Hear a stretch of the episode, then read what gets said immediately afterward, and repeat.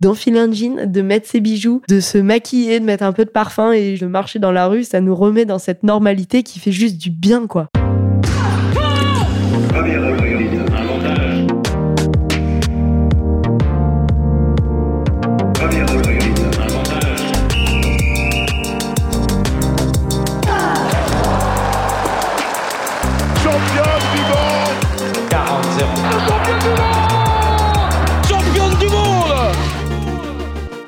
Salut, c'est Cléo et bienvenue sur Championne du Monde, le podcast des femmes qui construisent le sport de demain. Alors, pas besoin d'être championne du monde pour passer ici. Toutes les deux semaines, on vous fait découvrir la voix de femmes qui incarnent le sport et font bouger les lignes. Athlètes, journalistes, médecins ou même ta mère, fan de Kevin Mayer, on part à la rencontre de Nana qui déchire et surtout toujours plus badass que la plus badass de tes copines. Bonne écoute si je devais donner une définition des mots naturel et spontanéité, je vous dirais sans aucun doute d'écouter cet épisode. Comment ça, ce n'est pas une définition satisfaisante? Au contraire, vous comprendrez très vite dans cet épisode que Laura Tarantola et Claire Beauvais forment un binôme détonnant des plus réjouissants. Elles ont été couronnées vice-championnes olympiques d'aviron en deux de couple poids léger à Tokyo, 25 ans après la dernière médaille de l'aviron féminin. Et quand on les rencontre, on comprend pourquoi ce duo fonctionne si bien. Laura est ouverte et posée, Claire plus timide, mais totalement feu follet. Mais surtout, leur moteur, c'est l'énergie positive et la bonne humeur. Si vous connaissez mal l'aviron, je vous conseille vivement d'écouter cet épisode qui nous fait comprendre à quel point cette discipline peut être ingrate, mais que les valeurs de partage et de bienveillance qui y règnent font de l'aviron un sport à part. Allez, montez dans leur bateau, on part en virée Laura Tarantola et Claire Beauvais, bonjour Bonjour Bonjour La jolie petite introduction. Un épisode à deux, je suis trop contente de vous avoir toutes les deux aujourd'hui dans l'épisode de Championne du Monde. Merci d'être là. Bah merci à toi, c'est top. Yes, merci de nous avoir invités, c'est trop cool. Laura, Claire, déjà, juste, je, veux, je le rappelle au début du podcast parce que je trouve ça important, mais vous êtes juste vice-championne olympique. C'est vrai. c'est vrai que c'est arrivé. C'était il y a, c'était quoi, il y a un an maintenant? Un peu plus d'un an. Un peu plus d'un an. La première question est peut-être bizarre, mais est-ce que vous arrivez à réaliser là au bout d'un an maintenant ce qui s'est passé? Et euh, est-ce qu'on arrive un jour à retomber sur terre? Bah franchement, pour moi c'est tout frais et en même temps c'est encore enfin c'est hyper loin et en même temps c'est tout frais. Et quand je regarde les photos je me dis non c'est pas enfin j'ai pas l'impression que c'est nous sur les photos. C'est vrai? Et pour ça et pourtant c'est arrivé et que c'est c'est vraiment nous qui avons fait ça et et voilà. Donc euh, ouais c'est détaché mais en même temps présent. C'est rigolo t'as l'impression tu regardes euh, tu, regardes les photos et tu dis c'est qui ces deux nanas? Bah ouais vraiment elles ont l'air sympas. Elles ont l'air heureuses en tout cas. Ouais elles ont l'air vachement heureuses et euh, c'est fou ce qui leur arrive quoi non, mais oui, c'est vrai que sur les photos, moi je regarde et je me dis, euh, c'est comme quand on regardait les photos avant les jeux des gens qui étaient sur les podiums en se disant, waouh, ça a l'air génial, ça a l'air euh, irréel de faire ça. Et en fait, quand je regarde les photos de nous maintenant, je me dis, waouh, ça a l'air irréel, ça a l'air génial. Et après, je me dis, non, mais Claire, quand même, c'est toi sur la photo, quoi. ça te fait ça aussi, Laura? Bah, moi, j'ai un peu ce, ce sentiment-là aussi de, en même temps, j'ai l'impression que c'est hyper loin et en même temps, euh, j'ai l'impression que c'était hier parce que je ressens encore, euh, enfin, dans mon corps, euh, quand je pense à ce moment, je ressens vraiment tout ce qu'on a vécu, toutes les émotions qu'on a eues à ce moment-là et même les mois après. Et en même temps, ça me paraît hyper loin parce que bah, parce qu'entre temps, on s'y est aussi remis quand même ouais, au bien sport. Sûr. On, du coup, Vous avez eu deux compétitions aussi entre temps. Exactement, on a fait des compètes et du coup, c'est à ce moment-là qu'on se rend compte. En fait, on se dit ah ouais, on a quand même fait un truc de ouf parce que là, on se sent quand même assez loin et on sait qu'il va falloir encore travailler, euh, enfin dix fois plus pour euh, pour refaire la même perf quoi. Et, et du coup, c'est à ce moment-là, je pense que moi, j'ai vraiment pris conscience de ce qu'on avait fait. Quand vous regardez les photos, vous arrivez à retrouver euh, l'émotion, les sensations parce que sincèrement, je vais avoir l'air un peu cucu, mais j'ai re-regardé votre course et et vos interviews euh, d'après euh, résultats et tout. Et franchement, ça m'a fait pleurer d'émotion parce que vous étiez tellement contente et euh, que, enfin, alors que moi j'ai pas du tout vécu le moment et que ça me concerne pas, si tu veux, je vous ai juste regardé à la télé. J'ai réussi à ressentir encore les, les émotions que vous aviez eues il y a un an, quoi. Mm. Ah ouais, ouais, carrément. Bah, surtout même euh, à chaque fois qu'on y pense, il y a des moments qu'on a oubliés, mais en fait, il y a tous les, toutes les sensations qui sont restées parce que ça, c'est quelque chose qui reste ancré dans le corps. Et quand on revoit les images, quand on revoit les interviews et tout, même quand on revoit la course, enfin, moi, en tout cas, j'ai encore cette sensation de glisse, euh, cette sensation de peur, cette sensation de, ouais, ça fait mal. Bon, je me souviens plus de la douleur, je me souviens juste que ça a fait mal. mais il y a que les sentiments positifs qui sont restés. Et c'est vrai que bah ouais quand je revois les, photos je me dis ouais enfin c'était trop bien mais en même temps c'est ouais c'est très détaché. Et il s'est passé tellement de choses qui nous étaient jamais arrivées avant entre le moment où on a eu cette médaille au jeu et là aujourd'hui euh, qu'en fait on se dit ouais c'était il y a super longtemps mais que en fait tous les tous les toutes les sensations tous les tous les papillons tous tous ces ouais tout en fait ça reste euh, et c'est toujours là quoi Mm. et à chaque fois qu'on y repense bah, c'est toujours aussi fort C'est fou, Mm. c'est trop bien. Ouais, Bah, justement, avant, tu disais que qu'il s'était passé plein de choses là en un an qui vous étiez, qui vous étaient jamais arrivées euh, avant. Moi, j'aimerais bien juste qu'on fasse un tout petit retour en arrière sur les débuts quand même, histoire de commencer de la base. Euh, vous avez, euh, vous faites un sport qui est pas un sport, on va dire forcément euh, médiatisé et grand public, qui est l'aviron. Il y a beaucoup de, de catégories aussi dans, dans l'aviron. Vous, vous aviez, vous avez été vice-championne du monde. Je me le suis noté, je voulais pas dire de bêtises dans le. Et ben voilà, je l'ai perdu sur ma feuille. Deux de couple poids léger. Exactement. Voilà, super. Comment vous avez commencé euh, l'aviron? Je crois que Claire, tu viens d'une famille où tout le monde fait de l'aviron. C'est un peu quelque chose de famille. Laura, je crois que c'était c'est pas ton cas. Non. Qu'est-ce qui vous a plu en fait rapi- rapidement? J'imagine que vous y êtes toujours dans votre discipline. Euh, bah moi en effet j'ai commencé avec euh, parce que en fait euh, bon je connaissais parce que ma famille faisait de l'aviron donc mes deux parents et mon frère Ouais. mais il y avait une section sportive dans mon collège et en fait euh, je voulais pas du tout faire de l'aviron ça ne m'attirait pas par simple esprit de contradiction Parce que tout le monde en faisait. Je comprends. Exactement, je voulais comprends. pas me retrouver dans le même endroit et ça ne m'avait pas plu quand j'étais allée sur une compétition en étant euh, en étant beaucoup beaucoup plus petite. Et en fait, ma meilleure amie m'a dit "Bah si, viens en faire avec moi." Je dis "Bon, d'accord, euh, je te promets que j'en fais avec toi si tu viens faire du triathlon avec Mm. moi."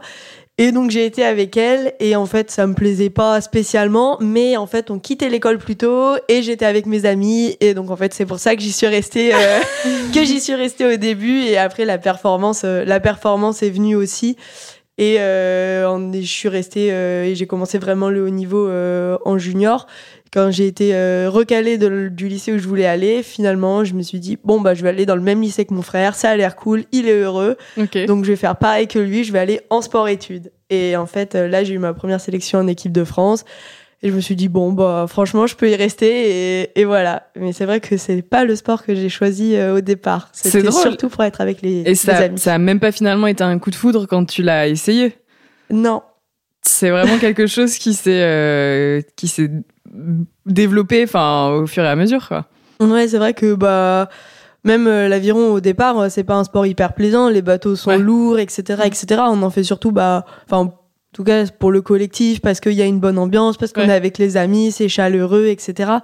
Et au fur et à mesure qu'on commence à faire du haut niveau, c'est vrai que bah on perfectionne le geste, on perfectionne la technique, on cherche à être toujours plus précis, à être toujours plus économe pour pas se fatiguer. Mm.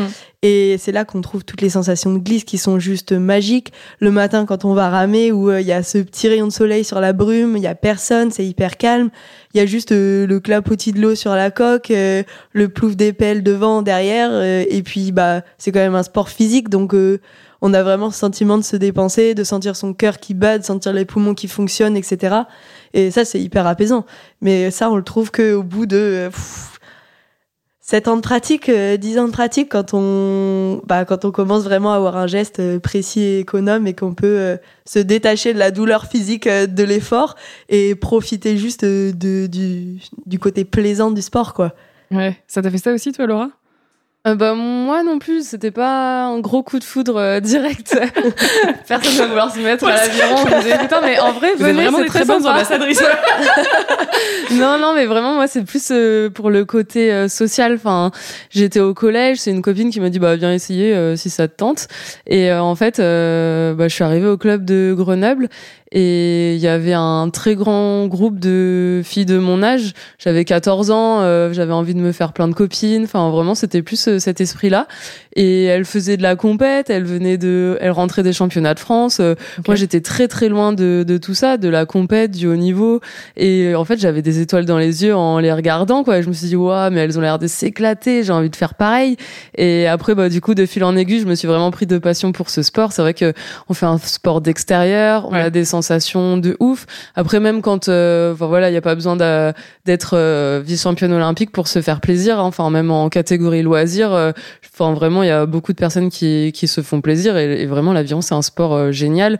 On est tous dans le même bateau. Le but, c'est d'avancer ensemble dans la même direction. Enfin, ça, on apprend vraiment des valeurs hyper importante euh, dans la vie quoi. Et puis euh, et puis en termes de cohésion d'équipe enfin moi j'ai des souvenirs euh, bah, incroyables. Et puis au début on commence par des petites compètes départementales régionales puis les championnats de France etc et vraiment là après le haut niveau c'est fait un petit peu de, de fil en aiguille quoi quand je regarde bah, plutôt avec du recul. C'était pas un souhait de ma part dès le début pas du tout. Et mais vraiment ouais c'est vraiment ces sensations là d'être euh, bah, à Grenoble, on est sur un plan d'eau, on est entouré des montagnes, faire un sport d'extérieur, enfin c'est vraiment c'est magique. est sympa, ouais, exactement, c'est magique. C'est vrai que l'expression être dans le même bateau prend tout son sens en fait dans mm. votre euh, dans votre discipline. Et euh, c'est rigolo parce que quand on vous écoute, on a l'impression que c'est l'aspect plus social qui vous mm. a qui vous a amené à la discipline et qui vous a fait rester finalement dedans. Ouais. Si si je comprends bien en tout cas, plus que le sport en lui-même. Ah ouais, bah carrément, parce que c'est un moment, euh, c'est un peu un moment hors du temps finalement, parce que un entraînement ça dure, euh, ça dure deux heures, mais c'est deux heures où on est ensemble avec un équipage, c'est deux heures où on, bah, on est tous dans la même galère, hein, c'est le cas de le dire. Euh, et bah, on bosse les uns pour les autres, les uns avec les autres. Et à chaque fois qu'on fait demi-tour, bah, il y a ce moment c'est le quart d'heure social où chacun boit son petit coup. Euh, bon, c'est de l'eau, hein, voilà.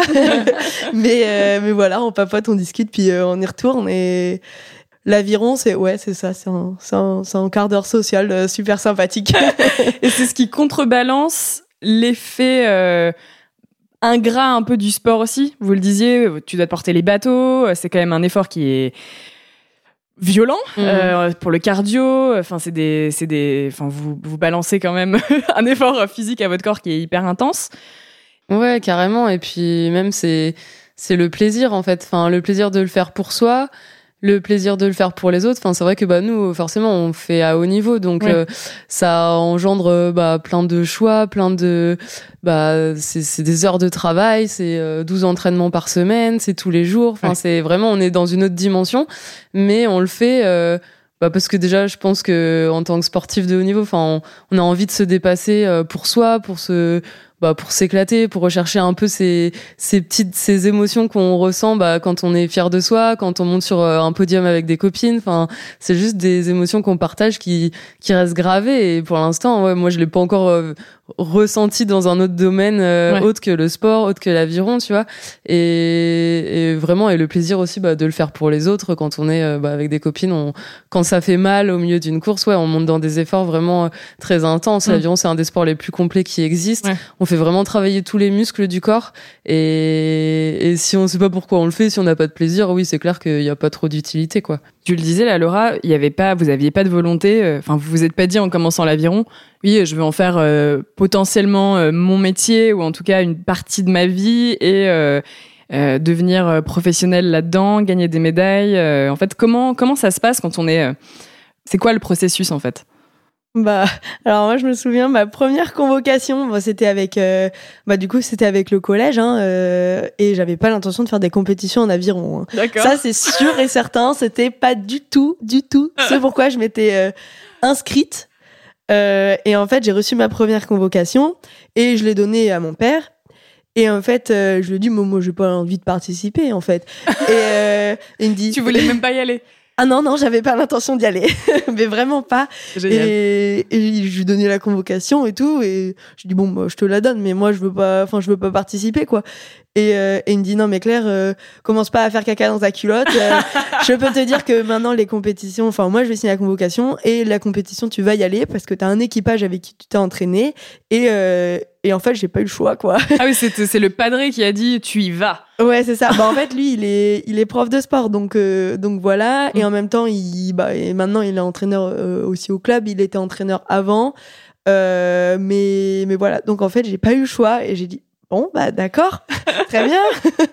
Donc j'y suis allée et en fait bon c'était c'était pas marrant du tout parce que il faisait il faisait super froid. Euh, je me souviens bon on devait faire c'était 4 km en yolette donc c'est les bateaux débutants etc donc euh, c'est les premières têtes de rivière pour les pour les jeunes quoi. C'est la première compétition qu'on fait et c'est super froid. On ramait on avait des bonnets on avait des gants. À la fin je sentais plus je sentais plus mes mains euh, ma coéquipière, elle avait pas de gants, donc elle, elle s'était griffée le dessus des mains. Il y avait du sang partout. Enfin, c'était le carnage. Cette compétition, c'était le carnage. Et finalement, à chaque fois que j'avais une convocation, je me disais, Je veux pas y aller. Je veux pas y aller. et finalement, en fait, euh, bah, le fait de faire des courses, c'est que bah ça libère euh, plein d'endorphines dans le corps. Enfin, et après, on est trop heureux à la fin de la course quand ça s'arrête, euh, on est trop content et tout. On est avec les, on est avec les copains, les copines et finalement, bah, c'est trop cool quand ça s'arrête. et avant, t'es non, non, je veux pas y aller. Mais euh, c'est cette motivation euh, qui a, bah, qui m'a. Enfin, à chaque fois qu'on fait une compète, c'est les coups de marteau sur la tête. Ça fait mal et en fait, ça nous qualifie pour une compète encore plus importante Ouais. qui va faire encore plus mal. Et ainsi de suite. Et en fait, on continue parce qu'on sait que bah, à la fin, on va être euh, trop content d'avoir participé. Et euh, c'est pour ça que bon, les compétitions, euh, c'est comme ça que moi, en tout cas, ça m'a amené euh, sur le chemin des compétitions, quoi. C'est drôle. t'es- t'es- en fait vous êtes vous êtes parti dans un engrenage. Ouais, c'est ça. Parce que ce que- tu dis, c'est que tu t'es qualifié pour une première compète. Si t'es pas trop mauvaise, tu te qualifies pour une autre, et en fait, ça ne finit jamais. Et là, Et, ouais, et là vous êtes encore ça. dans l'engrenage. C'est pareil pour toi, Laura Euh, bah moi ouais c'était un peu ça aussi Euh, à Grenoble. On avait vraiment un gros groupe de enfin très performant déjà euh, avant que j'arrive. Et je suis arrivée et c'est vrai que je me suis rapidement intégrée euh, à ce groupe là et du coup on a fait des, des compétitions régionales etc et puis euh, deux ans après que j'ai commencé, on a fait championne de France. Et moi, bah, c'était ma première médaille au niveau national, c'était mon premier titre. Et enfin, ça reste encore maintenant un de mes meilleurs souvenirs, quoi. Ouais. Et, et c'est vrai que bah en fait de fil en aiguille, bah, après voilà d'année en année, je m'entraînais de plus en plus. Et puis mais l'aviron, on sait jamais, enfin on a toujours tellement entendu dire, enfin en France c'est difficile d'en vivre. Ouais. Et euh, et du coup bah on a continué les études à côté. Moi j'ai je m'entraînais euh, en dehors des cours au lycée, j'avais pas d'horaire aménagé, c'était toute une organisation. Mais en même temps c'est quelque chose qui me faisait euh, hyper plaisir. Et puis je voyais qu'en cours euh, je réussissais à pas être trop mauvaise non plus parce que Mm. je m'organise enfin c'était juste une question d'organisation comment bien gérer son temps. Et après euh, bah j'ai fait une école enfin un DUT aménagé l'école de commerce aménagé etc vraiment. Et en fait je me suis dit bah clairement ma, ma, philosophie c'était de me dire bah j'arrêterai l'aviron le jour où je pourrai pas tout concilier et où ça rentrera plus ce sera plus possible. Bah Laura tu feras comme tout le monde euh, tu iras travailler et ce sera fini quoi. Et puis c'est pas Mm. grave. C'est juste une étape quoi. Et en fait je me suis tellement toujours dit ça que en fait j'avançais étape par étape et ouais et après en junior bah je commençais à à être dans les collectifs France, mais pas dans les meilleurs collectifs, dans ceux un petit peu euh, ceux juste en dessous. Et puis après, euh, une fois qu'on arrive en catégorie moins de 23 ans, là il y a cette catégorie de poids léger qui existe, Ouais. où du coup nous on fait toutes les deux parties. Mm. Et du coup c'est là où j'ai pu intégrer l'équipe de France en poids léger. Et à partir de là, bah j'ai eu des premières médailles en moins de 23 ans au championnat du monde. Et puis après on a commencé notre association avec Claire en 2017 et ça a tout de suite matché quoi. En, tu le dis, en 2017, vous avez été associé. Avant, euh, vous êtes même pas dans les mêmes clubs d'ailleurs. Hein, donc vous Non. vous entraînez, vous vous entraînez pas au même endroit. Euh, comment ça se passe? C'est rigolo parce que souvent dans les interviews que j'ai pu lire de vous, vous dites et effectivement c'est ça. On, je suis associé. On m'a associé à Claire ou à Laura. Déjà, je trouve ça rigolo parce qu'on a l'impression que c'est une entreprise. c'est un peu ça. C'est- c'est les deux associés de la start-up euh, Aviron. euh. Faut Et- pas qu'elle coule celle-là. Non, celle-là, faut pas qu'elle coule. C'est clair, c'est le cas de le dire. Et comment ça, est-ce qu'on vous a imposé finalement l'une à l'autre? Comment ça se passe? C'est pas vous qui vous êtes choisi. Non, non, pas du tout. En fait, euh, on a tout un chemin de sélection en, en hiver. Donc euh, ça, c'est plusieurs compétitions, plusieurs euh, fois où on se rencontre avec l'équipe de France. On est sélectionné pour aller en stage. Euh, ils mettent des personnes dans un bateau, ils voient comment le bateau il avance. Mhm. Euh, après, on switch avec d'autres personnes, etc. Donc, euh, au fur et à mesure de ces piges, on, ils affinent les sélections. Et à la fin de ça, on a une sélection en bateau individuel. Et en fait, les deux meilleurs de cette sélection monteront dans le double. Et c'est quoi Parce qu'en poids léger, il y a que le double qui est olympique. Donc euh, souvent il y a que ce bateau-là qui est euh, qui est formé, plus une personne derrière pour euh, remplacer dans le bateau. Mhm. Mais euh, c'est vrai que c'est les deux premières du- de ce championnat-là qui sont euh, associées ensemble pour monter dans le double. D'accord. Donc euh, en fait on n'a pas trop le choix sur euh, sa coéquipière. Mais ça, c'est incroyable parce que vous êtes quand même, euh, comme on dit, c'est un- c'est une vraie entreprise parce que vous ramez ensemble et, euh, et vous avez, vous pouvez pas choisir la personne avec qui vous allez ramer. C'est quand même Non. dingue de, de, de, de se dire ça. Comment, comment ça se. enfin, J'imagine que dans le, dans, le, dans le passé, il y a eu des associations qui ne sont pas Mm. très bien passées. Elles sont quand même. Enfin, elles ou ils sont obligés de ramer ensemble. C'est- Ouais. C'est particulier quand même C'est comme mode de particulier. fonctionnement. Ouais, carrément, c'est assez paradoxal parce que du coup, bah, sur le papier, on dit c'est les deux meilleures euh, individualités en fait qui Ouais. sont associées ensemble. Mais c'est vrai qu'après, bah voilà, on part euh, plus de 200 jours par an en stage, on vit H24 ensemble. On, il faut qu'on s'accorde même aussi bien techniquement sur l'eau, etc. Il faut qu'on se complète. Enfin, c'est vrai que que c'est quand même ouais c'est la règle au niveau français mais souvent euh, bah si tu t'entends pas avec ta coéquipière bah tu t'entends pas. Et moi ça me paraît impensable aujourd'hui de faire un bateau avec quelqu'un avec qui je m'entendrais Ah ouais pas parce que bah c'est du plaisir on se dépasse pour l'autre on on doit s'accorder enfin s'il y a pas de communication et tout enfin c'est c'est l'enfer quoi. Et nous du coup on a eu la chance que ça matche tout de suite. Après on a appris à se connaître aussi on a des caractères assez différents Et mais on enfin et puis je pense qu'on était aussi euh, toutes les deux bah, animées par ce projet de haut niveau on Ouais. a vu que le bateau Mm. tout de suite il il avait un truc qui fait que bah ok si on bosse bien peut-être qu'on peut aller loin ensemble et du coup je pense que de enfin ouais ça a aussi contribué au fait que bah ça match et on a Ouais. trop envie de, de le faire pour soi de le faire pour l'autre et de voir jusqu'où est-ce qu'on peut aller euh, vite quoi Et puis surtout, euh, encore une fois, je- deux personnes qui sont les meilleures vont pas forcément être les meilleures Mm. ensemble. ouais carrément Ah oui. C'est la question. Qu'est-ce qui fait d'ailleurs un bon binôme? Bah ça c'est la question à 10 000 euros. hein. J'imagine qu'on vous la pose souvent, mais. euh, Bah ça c'est ouais non, enfin si ouais, on nous pose souvent on bah nous ouais, pose souvent bah, la question norm- enfin, C'est normal. et, et ça saurait si on avait la réponse parce que du coup on pourrait faire des bateaux hyper performants mais c'est vrai que bah nous ce qui nous a enfin qui nous a fait gagner un cran aussi c'est de bah, de bien communiquer Mm. et euh, bah, on a à peu près les enfin on est très complémentaires sur notre façon de ramer sur l'eau donc euh, donc voilà et en même temps on a des défauts mais globalement c'est c'est les mêmes donc il y a des choses qu'on fait pas bien mais on les fait pas bien ensemble donc en fait ça gêne pas trop Vous pouvez pas vous le reprocher en tout cas. ah oui, non, on va pas se taper dessus à cause de ça, ça c'est sûr. mais euh, mais c'est vrai que bah, nous, ça a bien matché parce qu'on communique et on est toujours euh, en. Enfin, on est toujours prête à faire un pas vers l'autre pour que, bah, pour que ça matche bien, pour que ça fonctionne et que, et que le bateau il glisse. Donc, euh, donc ça c'est quand même, euh, c'est quand même super cool. Et c'est vrai que bah, faire ça avec quelqu'un avec qui on s'entend pas, c'est encore, Ouais. c'est beaucoup plus compliqué. Quand à chaque fois on sait pas, on doit marcher sur des œufs pour pas vexer la personne, etc. Euh, personnellement, j'ai toujours eu la chance d'avoir des super coéquipières euh, avec qui je m'entendais bien, donc euh, ça m'est pas trop arrivé. Mais si ça devait m'arriver, je sais pas trop comment est-ce que je gérerais le truc, quoi. Ouais. Bon, c'est bien. Tant que j'ai envie de dire, tant mieux que ça ne soit jamais arrivé euh, et que ce soit que ce soit comme ça. Si là, votre votre binôme, il a été créé pour, enfin créé pour les Jeux euh, de, To- de Tokyo. C'était c'était vraiment euh, la volonté, en tout cas, de vous associer pour les Jeux de Tokyo. Ça avait été la première euh, le premier objectif. Hum, bon, en fait, nous, tout est remis à zéro tous les ans, en fait. Enfin, il y a pas de, on n'a jamais notre nom euh, écrit sur la coulisse, en fait. Faut tous les ans, il faut qu'on soit les meilleurs. Tous les ans, il faut qu'on prouve que le bateau Claire et Laura, c'est l'association qui va le plus vite. Mhm.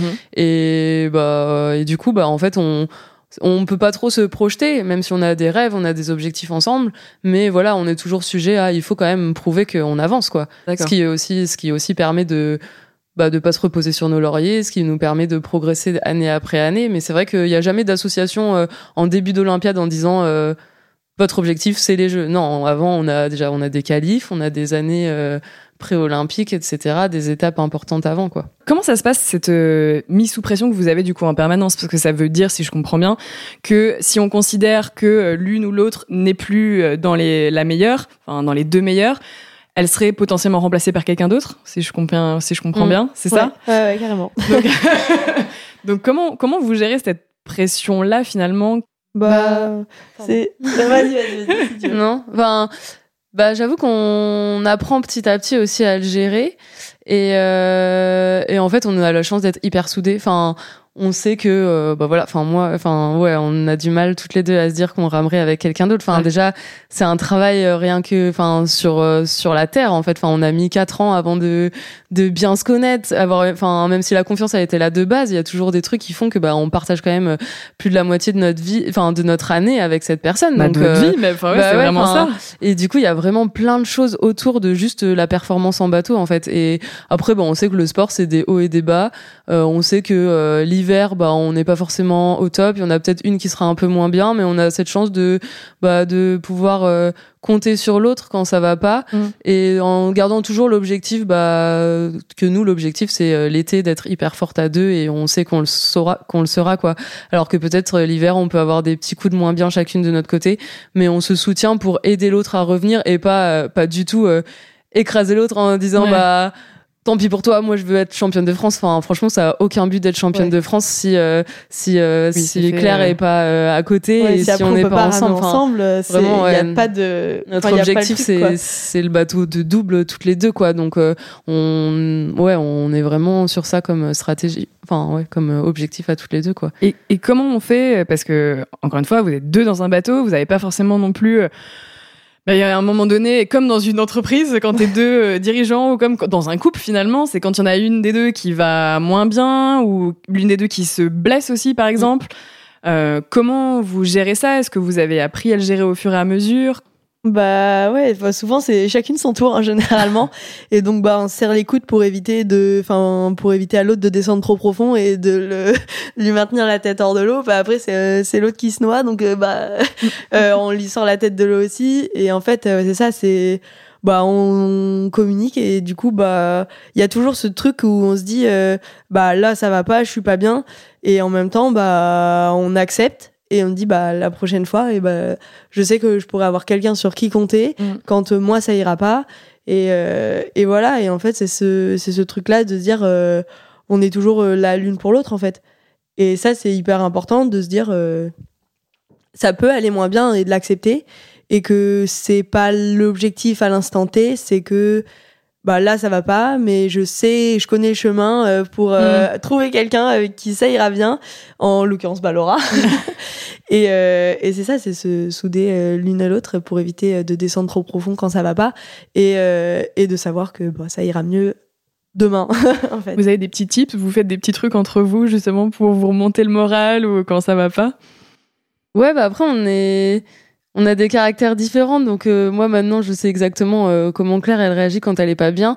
Parce que de base c'est quand même assez dur je pense quand on bah déjà on est sportif de haut niveau, on a cette quête de performance, on veut toujours être la meilleure hein. enfin faut pas se cacher. Et puis même c'est pour euh, pour notre équipage c'est très bien de vouloir se tirer la bourre toutes les deux.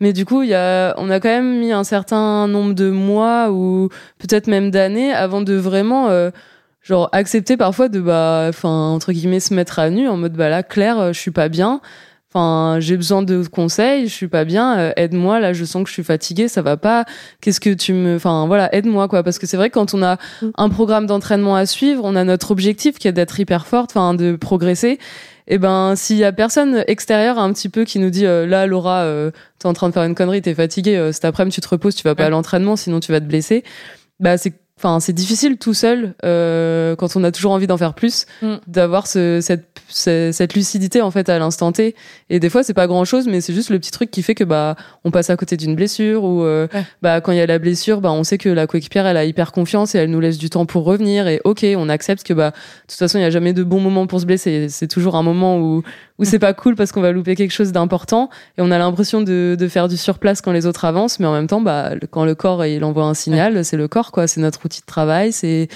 on est obligé de, de l'accepter. On peut pas continuer sans l'écouter quoi. Et du coup bah de pouvoir avoir cette confiance avec l'autre cette communication et de se dire bah ok peut-être on passe à côté de certaines choses à l'instant T mais bah du coup bah on regarde plus loin quel est quel est notre objectif et hop on remet un plan d'action en place et et on avance quoi avec notre coach. C'est vrai qu'on a la chance d'être quand même assez soudés et d'être euh, de vraiment communiquer ensemble. Et du coup bah on puis on est on sait que bah une carrière de sportif enfin c'est jamais euh, ça monte pas c'est pas progressif c'est c'est des les montagnes en fait. Enfin on progresse pour régresser pour reprogresser encore plus fort. Et et forcément bah quand on vit des trucs de ouf euh, tout en haut bah ils sont aussi euh, très très bas quand ça va moins bien. Donc c'est cool de pouvoir pas être tout seul quoi c'est, je trouve que c'est un, un, point clé que tu dis et que je trouve hyper intéressant dans le sens où ça veut aussi dire que vous avez besoin d'être, de pas avoir peur d'être vulnérable l'une mm. envers l'autre la vulnérabilité, c'est souvent un truc qu'on n'associe pas trop au sport de haut niveau. Mm, et surtout, dans, encore une fois, dans un, dans un spectre où vous êtes aussi concurrente, mm. voilà, si, voilà, si je peux dire.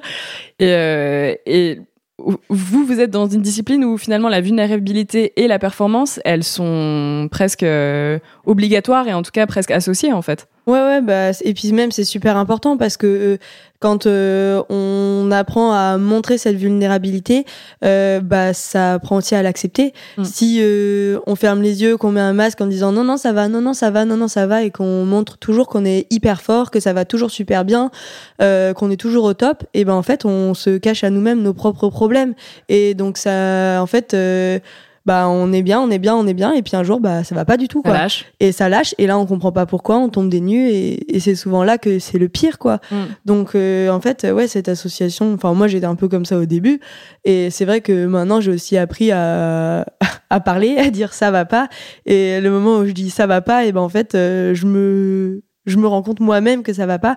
Et c'est comme ça qu'on trouve et qu'on met le doigt sur les problèmes et que bah de mettre le doigt sur un problème ça apprend à le gérer en fait. Mm. c'est dire bah là il y a ce problème là quelle est la solution? Et d'en parler avec quelqu'un et bah c'est ce quelqu'un qui va te donner la solution pour ton problème parce que toi-même t'es pas capable de le trouver.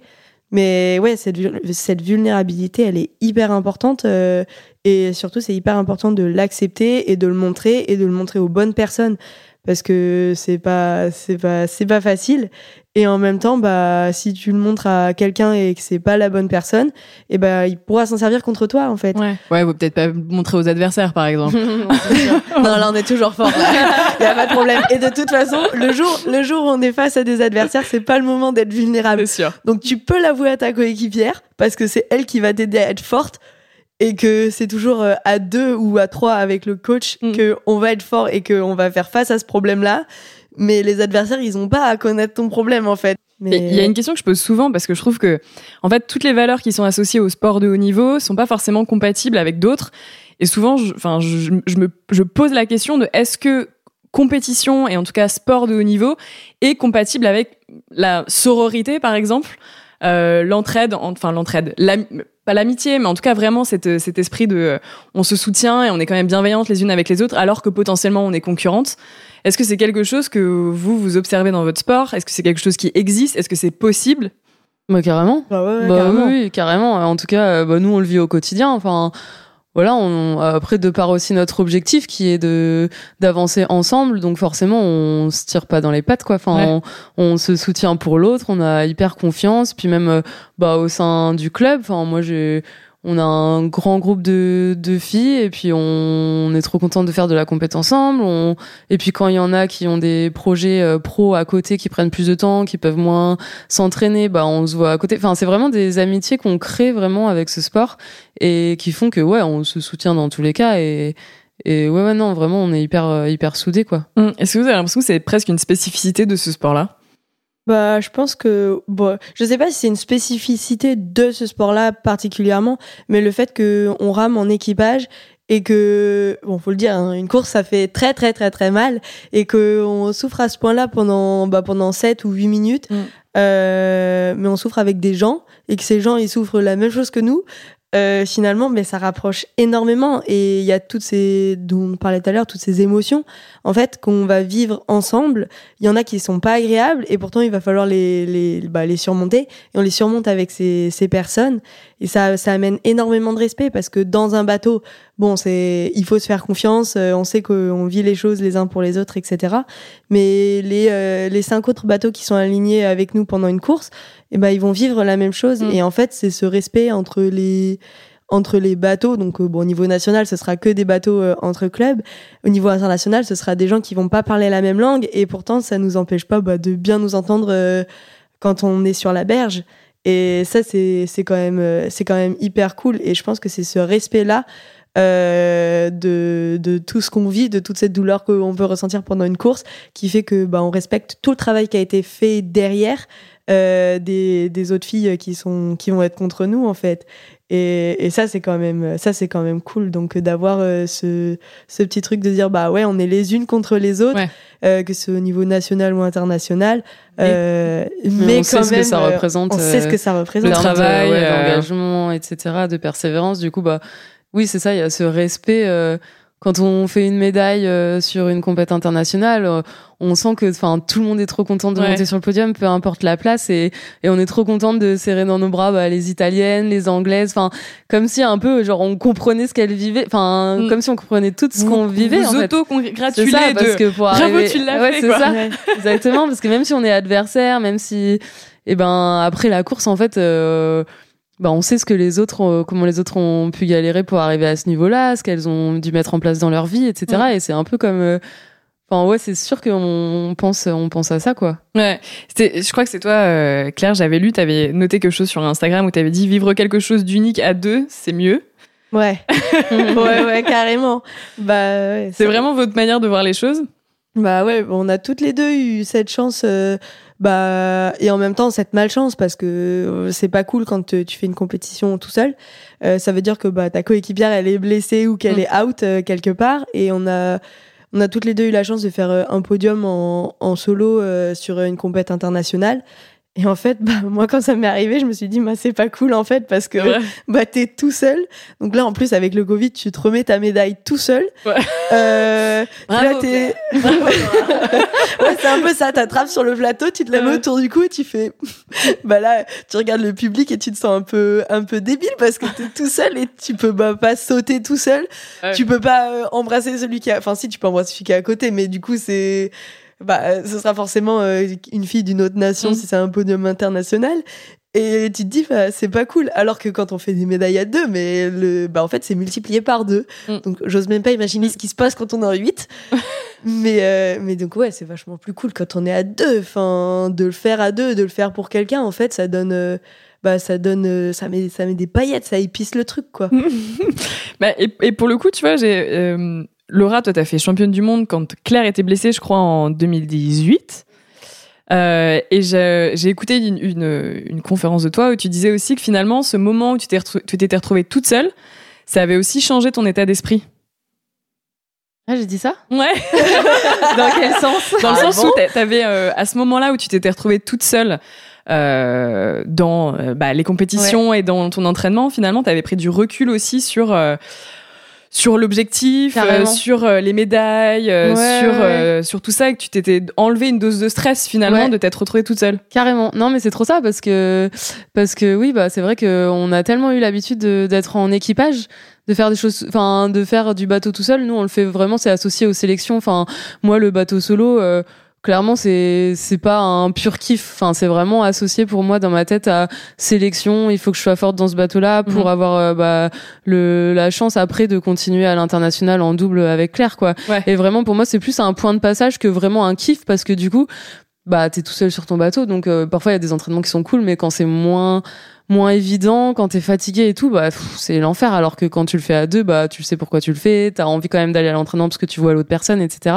et c'est vrai que bah on- je m'étais retrouvée un petit peu bah toute seule voilà du jour au lendemain Mm. quand Claire s'est blessée et euh, et en fait bah la décision avait été prise par la Fédé de m'associer enfin d'y aller quand même en, en Solo, solo, ouais. quoi et c'est vrai que pff, moi j'étais à j'y étais en mode bon bah je verrai ce que je peux faire quoi. Et et en même temps j'avais cette peur parce que bah tu te retrouves tout seul. Donc même pour euh, pour tout en fait il y a une organisation je sais pas avant la course tu sais que euh, à tel moment tu vas parler de ça avec ta coéquipière de Mm. la stratégie de la gestion du poids. Enfin c'est vraiment un tout un environnement euh, ta journée est calibrée mais t'es pas toute seule tu le fais pour l'autre avec l'autre etc et du jour au lendemain ouais tu te retrouves un peu tout seul et tu sais pas comment par où commencer etc et, euh, et après, bah moi, enfin ouais, j'avais eu la chance de, de faire ce, ce titre-là et c'était incroyable. J'avais vécu cette euh, cette Marseillaise, euh, mais voilà, c'était tout seul. Ouais. Donc euh, c'était génial parce que bah je sais que voilà, une fois dans ma vie, j'aurais j'aurais eu ce moment-là pour moi. Mais là, euh, non, c'est clair que j'ai qu'une envie, c'est qu'on la rechante une fois et Mm. qu'on la chante ensemble, quoi, parce que je pense que Enfin, ça peut être euh, multiplié par 150 000, quoi. mais, euh, mais c'est vrai On que passe oui, de ça... 2 à 150 000, quand Ouais, même. ah ouais, non, mais Ah bah, la Marseillaise, la même, Marseillaise, c'est pas rien. ouais, c'est un peu un objectif qu'on a. Et c'est vrai que bah, ce titre, oui, ça m'avait permis de me dire, euh, ok, en fait, euh, bah, quand tu te prends moins la tête, parce que clairement, en solo, bah, j'avais cette, c'est un peu paradoxal, j'avais cette partie où euh, je savais plus trop comment gérer parce que j'étais un peu toute seule. Mhm. Et en même temps, cette partie où, bah, en fait, c'est que du bonus. Normalement, je suis pas censée être là. euh, Fais-toi plaisir et éclate-toi. Et je me, en fait, je me suis rendu compte que je me suis éclatée euh, pendant toute la préparation et ça a conclu sur une super perf. Ouais. Et du coup, après, je m'étais dit, bah, en fait, euh, ouais, c'est peut-être ton, de garder cet bah, état ça, c'est peut-être ton lifestyle en fait de d'être d'être dans cet état d'esprit et, et ça je sais que bah on le ressent à deux aussi. Claire elle, elle m'alerte tout le temps quand je commence à être un peu trop stressée par un truc ou un peu trop d'enjeux etc. Elle le sent tout de suite euh, de par comment euh, comment je me comporte et du coup bah elle me pff, elle me fait redescendre quoi et ça me fait du bien parce que je sais qu'en fait euh, j'ai besoin d'être euh, bah en légèreté comme ça pour pour être performante quoi. C'est c'est rigolo quand on regarde vos. euh, c'est rigolo, c'est qu'à dire quand on regarde vos réseaux sociaux, on sent que l'humour, euh, la bonne humeur, euh, I'm Sandra, and I'm just the professional your small business was looking for. But you didn't hire me because you didn't use LinkedIn jobs. LinkedIn has professionals you can't find anywhere else, including those who aren't actively looking for a new job but might be open to the perfect role, like me. In a given month, over 70% of LinkedIn users don't visit other leading job sites. So if you're not looking on LinkedIn, you'll miss out on great candidates like Sandra. Start hiring professionals like a professional. Post your free job on linkedin.com/achieve today. Euh, la bonne ambiance, tout ça, ça a une euh, une grande part dans votre binôme et euh, et séparément aussi. Est-ce que c'est euh, un peu votre bah, je parlais de secret tout à l'heure, enfin pas vraiment de secret, mais est-ce que c'est justement ça aussi qui vous permet de d'être performante, cet aspect, euh, on se prend pas la tête, on rigole, euh, Bah ouais, ouais, carrément. Bah, surtout que c'est pas, c'est pas un sport pro. Hein. Si on est là, c'est pour se faire plaisir, quoi. C'est, c'est pour kiffer, c'est pour profiter de ces moments qui, bah, c'est pas éternel de faire ça. Donc, euh, à un moment donné, on sait bien qu'il va falloir qu'on arrête euh, et qu'on bosse comme des gens normaux. et en fait, euh, c'est ça, c'est qu'il faut profiter de l'instant présent. Donc, euh, bah, euh, ah enfin, ouais, on se fait plaisir tout le temps au quotidien. Et c'est vrai que bon, il y a pas de raison de cacher ce, ce plaisir. euh, ni bon, il y a- forcément, il y a des moments où c'est beaucoup moins cool. Mais on sait pourquoi est-ce qu'on le fait. C'est pour se faire plaisir à un autre moment. Mm. Donc, euh, donc en fait, ouais, il y a ces, sur les réseaux, où on, en fait, on affiche un peu cette, euh, cette vraie vie. Il y a des, bon, les moments pas cool, on les met pas parce que c'est vrai que ça fait pas non plus plaisir aux gens de voir les moments pas cool. ça dépend. Ça Ouais, dépend. En vrai, on est quand même transparente. Enfin, on... Ouais ouais, bah là vous avez fait euh, quatrième par exemple Oui, au on championnat du monde. dit, Vous l'avez puis- tourné à la dérision avec votre Ouais. médaille en, ch- en chocolat. C'était vrai que c'était c'était génial. Enfin, mais euh, bon, on sent qu'il y avait de la déception, Ouais. mais enfin vous vous en parlez quand même. Oui, non, mais c'est ça. Mais, mais comme dit Claire, enfin, on- franchement, on est là juste pour kiffer, quoi. Et on s'éclate. On a la chance d'avoir déjà vécu des trucs trop cool. Mm. On, on fait tout pour en vivre encore euh, à nouveau. Et puis, bah, si ça arrive, tant mieux. Si ça arrive pas, bah, tant pis. Enfin, c'est vraiment euh, l'état d'esprit dans lequel on est. Et avec du recul, on a vu qu'à chaque fois où on se prenait trop la tête, Ça fonctionnait ça pas. fonctionnait pas. Soit Ouais. on faisait des stages de prépa vraiment pas terribles, soit euh, on passait un petit peu à côté de la compète. Enfin, et du coup, en fait, on s'est rendu compte. Enfin, ça a été vraiment flagrant au jeu. Je pense Ouais. que ça a vraiment exacerbé le truc parce que c'est les jeux et parce que bien que c'était les jeux, en fait, on s'est mis dans une espèce de bulle de bonheur toutes les Ah deux ouais, à, cool. avancer le jour, euh, enfin jour après jour, en fait, sans jamais penser à la suite. Et en fait, vraiment, je pense que bah on a réussi à se préserver de cette pression, etc. Mm. Et juste d'être contente d'être là. Et du coup, on avait juste trop envie tous les jours d'aller sur l'eau. Le jour de la finale, on se disait, putain, on est déjà finaliste olympique. Enfin, et tout le temps, on avançait comme ça. Et du coup, on avait juste trop envie d'aller s'aligner juste pour euh, faire une course super et peu importe le résultat, en fait, parce que bah, ça reste du sport. euh, on sait pas qui sera devant. On a beau Mm. faire euh, tout, tout, Tout ce mettre en place, veut, bon. tout mettre en place, bah, on peut pas agir sur la perf de l'adversaire à côté. S'il est plus fort, il est plus fort et c'est comme ça, quoi. Mm. Mais par contre, nous, bah, qu'est-ce qu'on peut faire pour, pour aller vite, quoi. Et, Et en fait, on, on a clairement vu que c'était en se prenant le moins la tête possible et en, en kiffant juste. Après, oui, il y a des jours qui sont moins moins faciles. Des fois, c'est facile de dire ça. euh, Oui. là maintenant, mais quand on est le jour J euh, sur une compète importante et qu'on a envie de bien faire et qu'on a envie de de performer, bah faut aussi se rappeler de dans quel état d'esprit nous fait nous fait aller vite en fait et Mm. pas tout mélanger. Vous disiez au début que euh, depuis votre médaille, il y avait plein de choses qui avaient changé. Qu'est-ce qui a changé? Dans vos vies ou dans votre sport Oula euh, C'est clair, elle est affichée en grand dans Paris. Bah, j'allais en parler après. et, et Lolo, elle bâtit des, des, des immeubles. Là, il y, a deux- il y a deux chemins différents qui ont été pris. Euh, mais mais c'est vrai que ouais, il y a plein de trucs qui sont arrivés. Donc, euh, bah, il y a des il y a des contrats qui ont été signés. Donc ça, c'est quand même quelque chose de de, de fou et de énorme. Alors ils sont pas tombés du ciel parce que forcément Mm. c'est ça c'est pas des trucs où on vient on vient pas nous chercher par la main pour nous dire oh est-ce que vous voulez signer avec nous hein? Ouais. Non non ça ça, ça n'existe pas.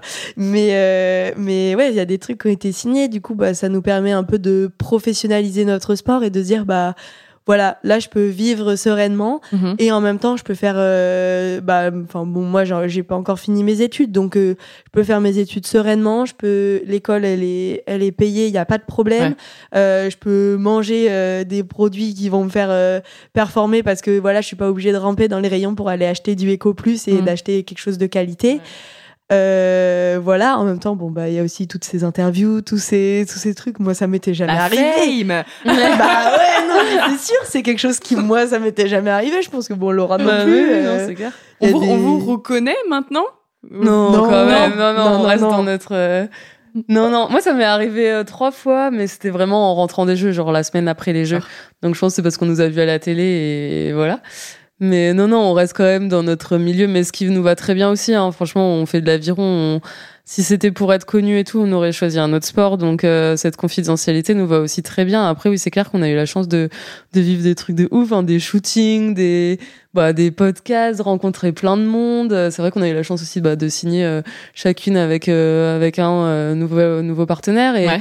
et c'est vrai que bah ouais comme dit Claire ça tombe pas du ciel parce que bah, ça a quand même pris du temps quoi enfin là on récolte un peu les fruits de ce qu'on a de voilà exactement mais euh, un an après quoi quasiment Mm. et du coup c'est vrai que c'était un peu euh, Enfin, la- entre guillemets, des illusions dans le sens où moi, je me suis toujours dit, waouh, un médaillé olympique, euh, tout le monde se l'arrache. Enfin, ça doit être ouf. Ils doivent crouler sous les demandes. Et en fait, euh, non. là, bah, on a loupé un truc là ou? Ouais, c'est ça, c'est que. Et puis, il y a le nombre de trucs qui ont été refusés. On fait, bah, c'est pas possible, Ouais. en fait. Et c'est, c'est, après on a, on ouais on s'est dit aussi bah non mais de toute façon faut pas qu'on change non plus notre enfin voilà on a réussi en étant comme ça euh, on va on va pas devenir Mbappé demain quoi donc euh, on reste aussi lucide sur notre situation et après on a eu la chance de pouvoir euh, bah signer euh, et puis bah mettre des gens aussi dans la boucle parce que c'est quand même une aventure qu'on partage Euh, là les jeux à Paris dans trois dans deux, Deux ans ouais. Mm. euh, bah voilà, après on, on fait tout pour euh, voilà pour mettre les gens dans la boucle et que les gens nous suivent et qu'ils soient fiers de de nous s'ils nous accompagnent quoi. Donc euh, c'est assez paradoxal, c'est-à-dire que vous dites que ça a changé des choses, effectivement. Vous faites des interviews, euh, vous avez signé des, contra- des contrats que vous auriez peut-être pas signés Mm. si vous aviez pas été vice-championne olympique, et en même temps, ça reste tranquille. Oui, ouais, c'est ça, c'est euh, Il y a toujours ce petit truc où on se dit, euh, bah c'est comme quand on regarde les photos, genre c'est c'est en fait c'est détaché tout ce qui ne nous touche pas à l'instant présent. Mm. Donc là par exemple, bah on est dans un studio, on fait un podcast, mais en fait on reste toujours le centre de notre petit monde Ouais. et et c'est un peu égoïste de dire ça, mais c'est toute cette euh, affluence euh, bah, médiatique et, euh, et professionnelle. En fait, euh, à l'instant T, à l'instant présent, ça nous touche pas parce qu'on reste, euh, on reste nous-mêmes. Mhm. Et moi, je, j'espère que si un jour, euh, bah, nos pieds ils quittent le sol et qu'on monte un peu trop haut, bah, l'autre euh, ou quelqu'un de notre entourage ou, bah, moi, je compte en tout cas sur Laura pour me le dire, de me redescendre les pieds sur terre en disant. Attention, là la perf, euh, elle empathie. Attention, là t'es monté un peu trop. haut, euh, Enfin, Ouais. reste-toi, redescends sur terre et quel est l'objectif? Mm. Euh, Mm. Qu'est-ce qui va arriver si tu continues sur cette euh, sur cette voie-là, quoi? Donc, euh, bah, toujours rester nous-mêmes et bah, à la base, voilà, on est des sportifs de haut niveau et on est des rameuses et et on a chacune enfin un, fil, un fil rouge à suivre dans notre vie et c'est pas parce qu'il y a plein de trucs à côté qui se passent qu'il faut qu'on quitte de trop mm. loin ce fil rouge. Il faut qu'on profite de la vie. Mais en fait, comme on l'a toujours fait avant, euh, toujours en gardant cet objectif euh, de la performance qui doit pas en pâtir. Vous dites euh, c'est vachement humble de dire ça, je le dis vraiment pas du tout de façon négative, c'est vachement humble, mais vous trouvez ça normal en fait que certains sportifs qui ont les mêmes médailles, par exemple quelqu'un qui va aussi, qui aura aussi fait champion, vice-champion olympique euh, en même temps que vous, et un traitement médiatique différent parce qu'il est dans un autre sport Ouais, il y a des fois ça peut énerver, hein. enfin ça énerve un petit peu. Ouais. Euh, surtout, bah, enfin, quand on voit des sommes astronomiques de, de sportifs euh, dans d'autres sports, mm. enfin, c'est indécent, quoi. Et, et, parfois, ça peut énerver, mais en même temps, je me dis pour rien au monde, je je voudrais devenir connue. Enfin, moi, laissez-moi dans mon petit coin, ça va très bien. Genre, euh, non, non, franchement, euh, je suis hyper euh, heureuse de ce qu'on a. Après, c'est juste, euh, oui, on a essayé, nous, de par notre euh, pratique, de par notre résultat là cet été, c'est vrai qu'on a eu un peu de visibilité. Le faire fructifier. Exactement. Et puis surtout pour notre sport. Enfin, l'aviron, c'est un sport génial qui est pas hyper connu en France, alors qu'il y a mm. des plans d'eau superbes, il y a des clubs partout. Et c'est quand même un sport qui ramène des médailles à la France. Oui, bien sûr, à, chaque Olympiade. Ouais, ouais, exactement. les jeux, donc. Et du coup, on a essayé de, ouais, de, de le faire aussi pour notre sport, quoi. Et, et du coup, c'est chouette. Mais après, en termes non, euh, purement personnel, euh, moi, je suis même si parfois ça agace, on se dit mais pourquoi? Enfin, je suis sûre qu'ils s'entraînent pas plus que nous. Tout ce qu'on met en place, enfin, parfois, enfin, ouais, on doit concilier études, sport, euh, après, euh, trouver une entreprise qui accepte d'avoir un sportif de haut niveau dans son entreprise, c'est pas facile. Et, hum, et ouais, d'essayer de un petit peu tout combiner comme ça. Parfois, on a des journées, enfin, c'est la galère, quoi, clairement. Et on se dit, mais, mais en fait, dans d'autres sports, enfin, ils sont à des de années-lumière de penser qu'on galère comme ça, quoi. Ouais. Et du coup, parfois, ouais, ça peut énerver. Mais après, euh, on le sait, c'est l'aviron. Et puis, petit à petit, nous, on essaye aussi de que Faire un peu changer les ouais, choses. exactement, carrément, à notre humble niveau. Et voilà. Bah, je pense que ouais, c'est quelque chose de quand même euh, assez important de se dire que bah, peut-être à un moment donné, tous les sports étaient sur un pied d'égalité et que ça a été un peu plus euh, médiatisé, donc ça a été un peu plus connu. Les gens mm. se sont prêtés au jeu, on dit oh il est cool ce sport et, euh, et finalement bah, le sport est monté en laissant dans l'ombre plein d'autres petits sports derrière et qui en fait sont des disciplines super et qui mériteraient d'être un peu plus connues. Mais c'est vrai que bon, on peut profiter euh, de cette euh, de cet éclairage olympique pour dire euh, bah voilà, on existe aussi et c'est un super sport, venez essayer que les gens en parlent de plus en plus et même enfin moi j'ai l'impression que quand même ça pas mal marché euh, depuis Tokyo, qu'on parle un peu plus d'aviron euh, un peu de partout, quoi. Bah, c'est vrai qu'en plus, vous avez votre, enfin, le, pendant masculin, j'ai envie de dire, avec euh, mm. Hugo et Mathieu. Exactement. donc, c'est vrai qu'il y a eu aussi un gros coup de projecteur sur votre perf. Et d'ailleurs, ça faisait très longtemps qu'il n'y avait pas eu de médaille féminine en aviron, ouais. Donc, c'est vrai qu'il y a eu un petit, il y a eu un beau coup de projecteur sur, sur l'aviron. Et, euh, et c'est vrai que du coup, on en parlait rapidement tout à l'heure, mais on a quand même une mannequin internationale avec nous aujourd'hui. c'est clair.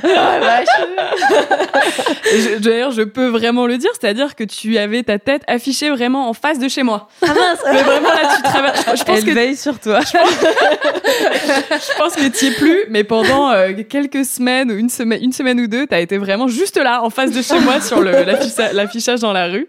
Euh, tu as, euh, signé un contrat, enfin, tu es l'ambassadrice la, de Mauboussin. Oui, c'est ça. Comment ça s'est fait, en fait? Euh, bah en fait, après les Jeux, j'ai été contactée par euh, par Rachel Young. Donc elle, c'est euh, c'est une agent d'athlète comme ça. Et c'est vrai que bah, moi, étant plutôt de nature timide, je déteste aller quémander, aller demander. Et c'est quelque chose qui me met très très mal à l'aise. Mhm. Mais en fait, à un moment donné, je me suis dit, ben oui, mais là, il faut quand même que je profite de cette médaille parce que j'en ai aussi besoin, mhm. euh, que c'est pas tous les jours que ça arrive et qu'à un moment donné, bah, je vais certainement regretter de pas l'avoir fait. Donc, euh, j'ai répondu euh, par la positive à, Rachel et elle me dit, elle m'appelle comme ça directement. Je me dis, ouais, c'est rapide. et, et puis elle me dit, bon, bah, donne-moi quelques quelques marques que, qui te tiennent à cœur et que tu aimerais vraiment qu'on aille chercher euh, ensemble. Donc bah moi débutant en blanc, euh, bon c'était surtout pour rire et pour la blague au début je donne euh, Mauboussin parce que bah j'étais euh, j'étais pas loin d'un arrêt de tram, il y avait une pub Mauboussin que je voyais. Non mais surtout Comme quoi, à quoi ça tient, tu sais Surtout que je, en fait, je la voyais tous les jours et à chaque fois, chaque fois, et il y en a régulièrement sur cet arrêt de tramway là, Mm. qui est euh, à la fac, donc euh, je le vois tous les jours et je me dis, à chaque fois, je me dis quoi, ils font des trucs super quand même. Et quand je passe à la Pardieu, à la boutique, je me, enfin devant la boutique, c'est des boutiques dans lesquelles on peut pas rentrer comme ça. Faut Ouais. appuyer sur la sur la sonnette pour que quelqu'un ouvre. Et à chaque fois, je me dis, waouh, ils font des trucs super. Et donc, c'était pour la blague. Et je me suis dit, oh, Mauboussin. et après, euh, elle me dit, ok. Je dis, non, mais elle va vraiment, elle va vraiment le faire. Et elle l'a vraiment fait. Et finalement, on a eu un premier rendez-vous qui s'est quand même Ouais. euh, bien passé. Bon, sur le coup, j'étais, j'avais un peu les mains qui tremblaient. Je me dis, non, mais c'est pas possible. vraiment, on va vraiment faire ça. Alors, euh, heureusement qu'elle était là parce que sinon, euh, j'y serais jamais allée au rendez-vous. Et finalement, bah, ça s'est super bien passé. J'ai rencontré des gens, euh, des gens géniaux. Et euh, bah, au premier shooting, je me suis dit, quand même, c'est tout un métier Mhm. d'être mannequin. C'est quelque chose qui est vraiment pas facile. Mais en même temps, moi, ça m'a aussi euh, permis de me lancer un défi personnel et qui m'a beaucoup aidé sur le plan bah, de la communication, de faire ressentir, de travailler euh, les des parties du corps que tu travailles pas. Alors le placement des mains, euh, contrôler, en fait rester dans le contrôle, mais en même temps se lâcher, lâcher Mm. prise. Et bah ça c'est quelque chose qui est aussi complémentaire avec la pratique sportive. C'est quelque chose que je fais jamais. Et finalement bah ça m'a quand même beaucoup aidé. Et c'est comme ça que bah, je me suis dit c'est un partenariat génial. Euh, et voilà. Et surtout quand j'ai vu le résultat du shooting, que je suis descendue de mon appart le matin pour aller à l'entraînement. Dans un sens, euh, c'était une pub euh, avec euh, euh, je sais Nathalie Portman. Nathalie Portman et je me suis dit waouh et en fait j'étais donc euh, sur le coup je vois Nathalie Portman avec la pub pour le parfum etc et dans l'autre sens je vais à la fac et là je me vois je fais oh c'est moi. Et après je fais alors je suis en face to face avec Nathalie Portman. C'est génial. Donc euh, donc voilà ça c'était le c'était la grosse surprise. Et finalement Incroyable. euh, c'est au fond c'est un truc incroyable. Et en même temps bah, j'en reste quand même assez détachée parce que j'habite un peu un peu loin de tout ça. Le fait d'aller à l'entraînement tous les matins d'être sur euh, ce bateau d'être au calme en fait c'est dans un monde un peu parallèle et de pouvoir switcher entre ces mondes euh, études euh, vie professionnelle aviron en fait c'est ça qui est qui, ra- qui aide un peu à garder les pieds sur terre mais ça c'est c'est génial Il a trouvé un équilibre, j'imagine. ouais ouais C'est quand même fou, tu vois, tu parlais de, du côté un peu confidentiel de votre discipline. Là, euh, la confidentialité, euh, on repassera. hein, que- Bah ouais, mais on me reconnaît pas du tout sur. Enfin, on, me reconnaît pas trop sur les affiches. vrai. Parce que euh, une fois j'étais assise au tram, euh, bon bah j'étais juste à côté de moi-même. Et, Regardez, euh, c'est moi et, et- et regardez, regardez. Et du coup non, bah, personne m'a personne m'a reconnu. Et je me dis bon ça va en fait, je peux rester, euh, je peux Ouais. rester un peu caché. euh, et, et garder ce, cette petite bulle qui reste ma bulle à moi, ma bulle personnelle, ma, mon quotidien qui n'a pas changé. Et en même temps, d'avoir ces affiches en 4 par 4 euh, je me dis, what? Donc, euh, donc voilà, ça c'est quand même quelque chose de très paradoxal, mais qui est très très drôle. T'avais noté aussi une phrase euh, que j'ai notée, je trouvais ça intéressant, sous un post justement après euh, sur ton shooting, où tu mettais c'est pas parce qu'on est athlète de haut niveau qu'on ne peut pas être féminine et jolie. Et envie d'être J'enlève la phrase d'après, mais et envie d'être parée de diamants comme une princesse. Bah, c'est vrai. mais ce rapport justement aussi à la féminité, vous comment, quel est votre rapport en fait à votre corps et à votre féminité en étant sportif de haut niveau et c'est votre instrument, de travail aussi quoi. Carrément. Après, euh, ouais, ouais, c'est clair, mais c'est c'est un truc euh, à jongler aussi parce que parfois, enfin moi qui suis quand même assez, euh, enfin féminine mais normale quoi. Et c'est vrai que quand on s'entraîne euh, deux à trois fois par jour, qu'on a des journées euh, à rallonge, etc. Parfois, on a quand même ce sentiment de l'oublier un peu quand on est en stage et tout. et puis après, on se dit ah non mais là on allez là on sort. Genre euh, je voilà je, je me fais moi Laura euh, pas sportive et et c'est cool de, de switcher un peu mais c'est vrai que bah, le, le sport prend tellement une place importante. Après on peut carrément être féminine en faisant du sport mais enfin l'un n'empêche pas l'autre. Mais c'est vrai que c'est un, un des fois un petit truc à, à trouver quoi. Ah ouais, quand on est 200 jours euh, en stage par an, que ça veut dire qu'on passe quand même 200 jours soit en jogging, soit en combinaison lycra moulante, qui est absolument pas, pas sexy du tout. Et en stage, rien que le fait d'enfiler un jean. Ah, mais on c'est est- clair, des on fois, on est- met un jean et on est Waouh. refaite. C'est vachement bien ça. Non, mais c'est ça. C'est que on enfile un jean pour aller faire des courses au Super U et on a l'impression qu'on se pimpe de ouf, quoi. Alors qu'en fait, euh, on a juste mis un jean.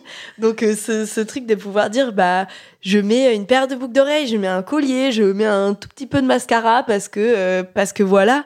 Euh, en fait, ça fait vraiment du bien de Ouais, se sentir. C'est euh, important pour vous de garder Ouais. cet aspect-là.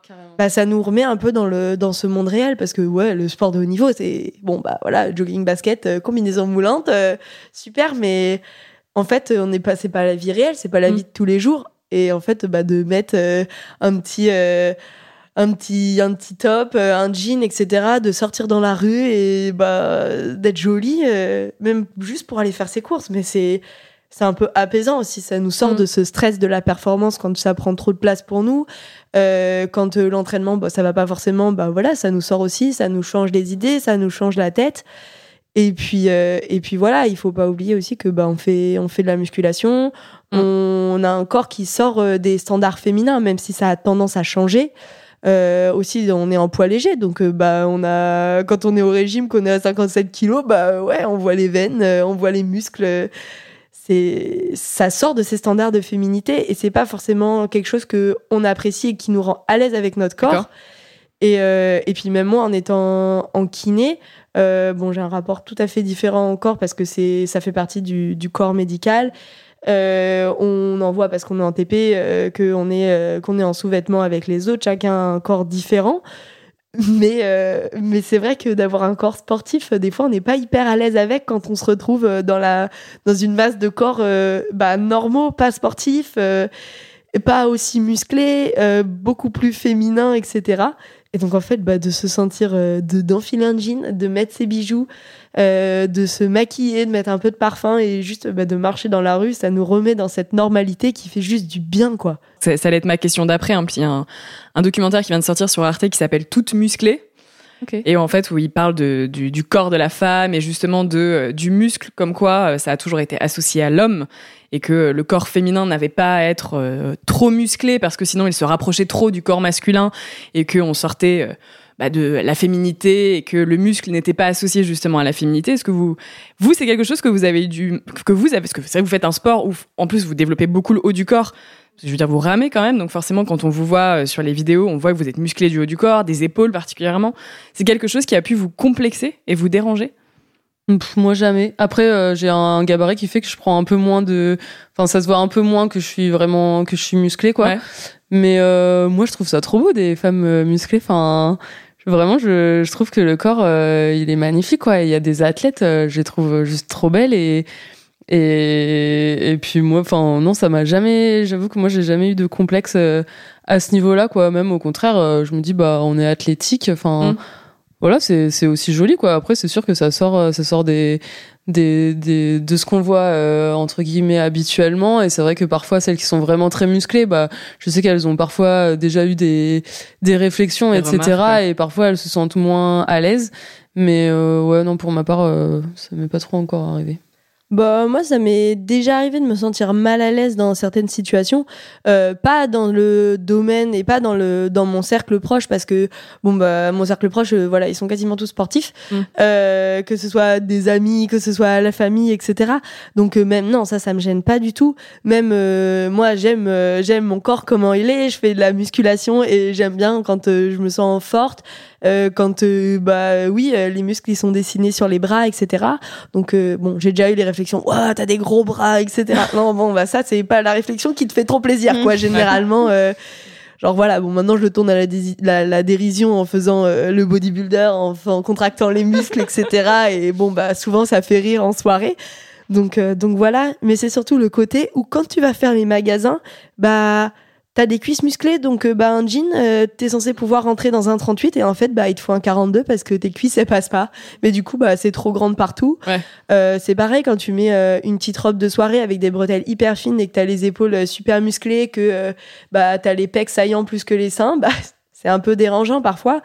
Et et c'est là où bah moi des fois je me sens un peu moins à l'aise bah c'est quand tu t'as pas des vêtements à ta taille et que tu te sens pas à l'aise dans tes fringues parce que bah soit elles sont trop serrées soit Ouais. parce qu'elles sont trop grandes etc etc et ça c'est des choses qui peuvent potentiellement déranger quand euh, bah, t'arrives pas à te sentir jolie dans tes fringues parce qu'il y a rien qui te va Mais- parce que tes muscles sont pas pas au bon endroit quoi Mais du coup, c'est la société qui te fait pas, qui te fait sentir, qui te met mal à l'aise finalement. C'est parce que les, les vêtements sont pas taillés de telle manière. C'est parce que c'est pas parce que toi tu sors du de la norme. Tu vois ce que je veux dire? Oui, moi, c'est c'est Enfin, pas mon point de vue personnel, Bah en ouais. fait. Dans ma propre petite bulle, non, je me sens à l'aise. Mon corps, il est très bien comme il est et j'ai pas de problème. C'est juste, en fait, quand euh, on doit rentrer dans ce moule de la société, que la ça. société impose, euh, c'est là où, des fois, tu te sens pas à l'aise et aussi là où, bah, moi, des fois, je prends sur moi, je me dis, non, bah oui, bah, ok. Là, euh, c'est pas, c'est comme la timidité. Genre, c'est tu te dis, ok, non, là, je suis pas timide, je prends sur moi et en fait, ça va bien se passer. Et après, ça se passe super bien. C'est juste un premier pas à faire et où tu te dis, bon, voilà, en fait, maintenant qu'il est fait, ça va. Pour euh, finir un petit peu du coup le le, podcast, j'avais euh, une question forcément parce que voilà Paris 2024 dans deux ans. Comment vous envisagez ça? Est-ce que vous y pensez? Est-ce que ça vous angoisse? Est-ce que vous sentez qu'il y a une pression supplémentaire parce que vous avez déjà fait une médaille euh, il y a deux ans, un an? Comment vous Quelle est votre votre approche de Paris 2024 Bon, c'est vrai qu'on a, on entend beaucoup de ouais Paris 2024, euh, la médaille, etc. Mais nous, on a plus cette philosophie de dire euh, step by step. Et c'est vrai que bah pour l'instant, il faut déjà se qualifier. Mhm. Euh, et c'est un objectif qui est très très proche, mais en même temps qui est très très loin parce que ça va faire des centaines et des centaines de kilomètres en bateau entre nous et, euh, et ces, ces courses qui, qui vont se dérouler. Donc euh, oui, déjà il faut se passer par la qualification euh, en équipe de France. Euh, ensuite, il faudra passer par euh, la qualification euh, du bateau aux Jeux Olympiques et repasser par cette qualification en équipe de France euh, bah, pour se pour monter dans cette coque qui sera potentiellement qualifiée aux Jeux et ensuite bah, ne pas se blesser bah, pour aller pour aller jusqu'au jeu quoi. Donc ça fait plein de petites étapes et et tous les jours, et ben, il va falloir faire euh, chaque coup de pelle le plus précis possible, euh, s'entraîner le plus intelligemment possible pour pas passer euh, euh, à la blessure. Et en même temps, bah, il faut pas oublier que dans la tête, ça se joue, ça se joue là, quoi. Donc, euh, il faut, faut pas non plus que ça devienne quelque chose de, de trop prenant cet objectif. Il faut qu'on profite de notre vie. Il faut que on profite de nous-mêmes pour que bah, mentalement ça aille bien. Parce qu'il y a que dans ce bon mood et on le sait que ça avance bien, quoi. Donc euh, il va pas falloir surcharger la tête euh, en pensant H24 à l'objectif. Ouais. Il est loin, on le garde dans un petit coin de la tête. Voilà, il est là. Quand ça va pas, bah on le ressort, on dit c'est pour ça qu'on fait ça. Et bah quand ça va, et bah on le range et on profite de ces moments où ça va. On prend toutes ces bonnes ondes pour nous et, et voilà quoi. Ouais, je suis d'accord. Non, c'est vrai que bah, parfois, ouais, bah, après parce que les gens connaissent pas aussi le système de qualification, etc. Mais c'est vrai que des fois, on a l'impression que cette médaille à Tokyo, ça assure entre guillemets un, Ouais. un résultat de ouf à Paris, alors que mais pour nous, ça paraît tellement loin parce que faut tout refaire quoi et faut tout refaire en- encore mieux parce que le niveau aura évolué d'ici là. Et du coup nous on est hyper lucide sur le fait que bah en fait c'est du sport et on peut pas là euh, mettre euh, je mets pas ma main à couper qu'on sera euh, au jeu qu'on sera sur le podium au jeu. Enfin on le sait pas en fait mais après on met tout en place pour réussir. Mais euh, mais non ça reste enfin on sent qu'il y a ce cet environnement autour bien évidemment. Certainement on va parler un peu plus de nous que si c'était euh, des jeux autre part etc mais après je pense qu'on a toutes les deux euh, cette lucidité de bah je pense qu'il y en a une qui va un peu plus stresser à cause de ça etc ou bah de lui faire redescendre les pieds sur terre et de dire ok non mais là on commence à partir un peu dans notre délire. Euh, bah Ouais. on se reconcentre sur la perf parce qu'en fait euh, c'est pas en écoutant les autres dire qu'on va être médaillé à Paris qu'on le sera en fait. Enfin du coup euh, il y a vraiment tout tout tout à refaire et euh, mais après c'est un objectif hyper motivant et c'est Enfin, c'est trop cool, quoi. On n'a qu'une envie, oui, c'est de réussir euh, devant le public français, quoi. Mais par contre, euh, c'est pas en le, en le disant comme ça que, enfin, faut qu'on Ça va se faire. Exactement, Ouais, voilà, c'est quoi. Donc, En euh, claquant des doigts. Allez, hop, exactement. magique. donc, euh, donc non. Après, c'est clair que qu'on va tout faire pour, mais on le, on peut rien garantir. Ça reste du sport, quoi. Vous sentez qu'il y a une pression euh, supplémentaire sur la, les épaules des athlètes français? Franchement, non. Enfin, c'est pas quelque chose qu'on ressent. Peut-être qu'il y en a qui vont le ressentir parce que voilà, ça va être des jeux à Paris, donc forcément, il va y avoir euh, plus de demandes d'interviews, plus de demandes de médias, etc., etc. Après, euh, avant les Jeux de Tokyo, on n'en avait pas. Euh, on en avait quelques-unes, on a fait avec. Euh, là, autant se dire que s'il y en a plus, bah, ça peut toujours nous servir et le mettre au service de notre performance. Et en même temps, de dire que bah, ça reste des pensées. Des pensées, c'est pas physique, c'est pas quelque chose qu'on peut toucher, c'est pas quelque chose qui peut nous atteindre. Euh, c'est comme un courant d'air, quoi. Genre, euh, c'est, on peut passer au travers et, et en faire fi sans qu'il y, y ait de problème. Donc, euh, si les gens pensent que euh, on va faire une médaille d'or, si les gens pensent que on va se planter total, euh, ben, ils peuvent le penser. euh, Ça, ça reste dans leur tête, quoi. Et ça nous atteint pas nous. Et il faut quand même garder ça à l'esprit, c'est que la performance est c'est nous qui allons la faire et en même temps euh, on va la faire pour euh, tous les gens qui y a à côté. Mais ça restera notre performance et il y a que le chemin qui va nous mener à, cette perf qui va rester à la fin quoi. Donc euh, il faut faut qu'il soit faut qu'il soit beau pour qu'on ait des bons souvenirs et en même temps euh, bah il faut pas se perdre quoi.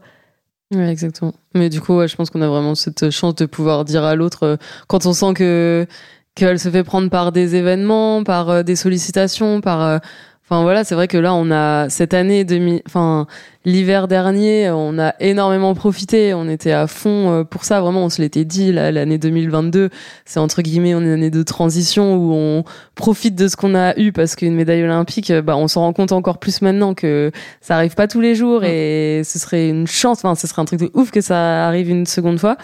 Mais euh, en fait, on a, enfin moi je regrette pas du tout. On a tellement bien fait de profiter euh, et d'être. Et là, on est ressourcé à fond dans la tête. On a trop envie. Il reste deux ans. Deux ans, c'est court, mais en même temps, Mm. ça peut être long si ça va pas quoi. Donc euh, et en même temps, bah quand il y aura ces sollicitations, bah il faudra que que l'autre et que notre coach il soit hyper euh, lucide sur le fait que ok, est-ce que c'est obligé ça ou est-ce que ça va entacher la perf? Est-ce que non là Laura tu t'égares un peu trop? Euh, Vraiment euh, objectif euh, perf quoi, objectif aviron. euh, là c'est pas et du coup je pense que c'est un, hyper important d'avoir cet entourage et cette et c'est la coéquipière pour euh, un peu avoir cette lucidité euh, des fois quand on a envie de tout faire quoi. Sauf Ouais. que des fois c'est dur de tout bien gérer quoi. Eh ben écoute, on verra bien Ouais, comment oui. ça se passe pendant les deux ans. Et J'espère qu'il y aura pas de pas de blessures et puis euh, et que ça continuera à bien se passer. C'est vrai que deux ans c'est c'est très particulier parce que là on c'est et long et court. On se dit ça. deux ans c'est demain et en même temps euh, en deux ans il peut se passer des milliards Mm. de trucs. Donc euh, bah, moi je vous souhaite que ça se Mm. passe bien. Merci. Bah je vous souhaite hein. que ça se passe bien.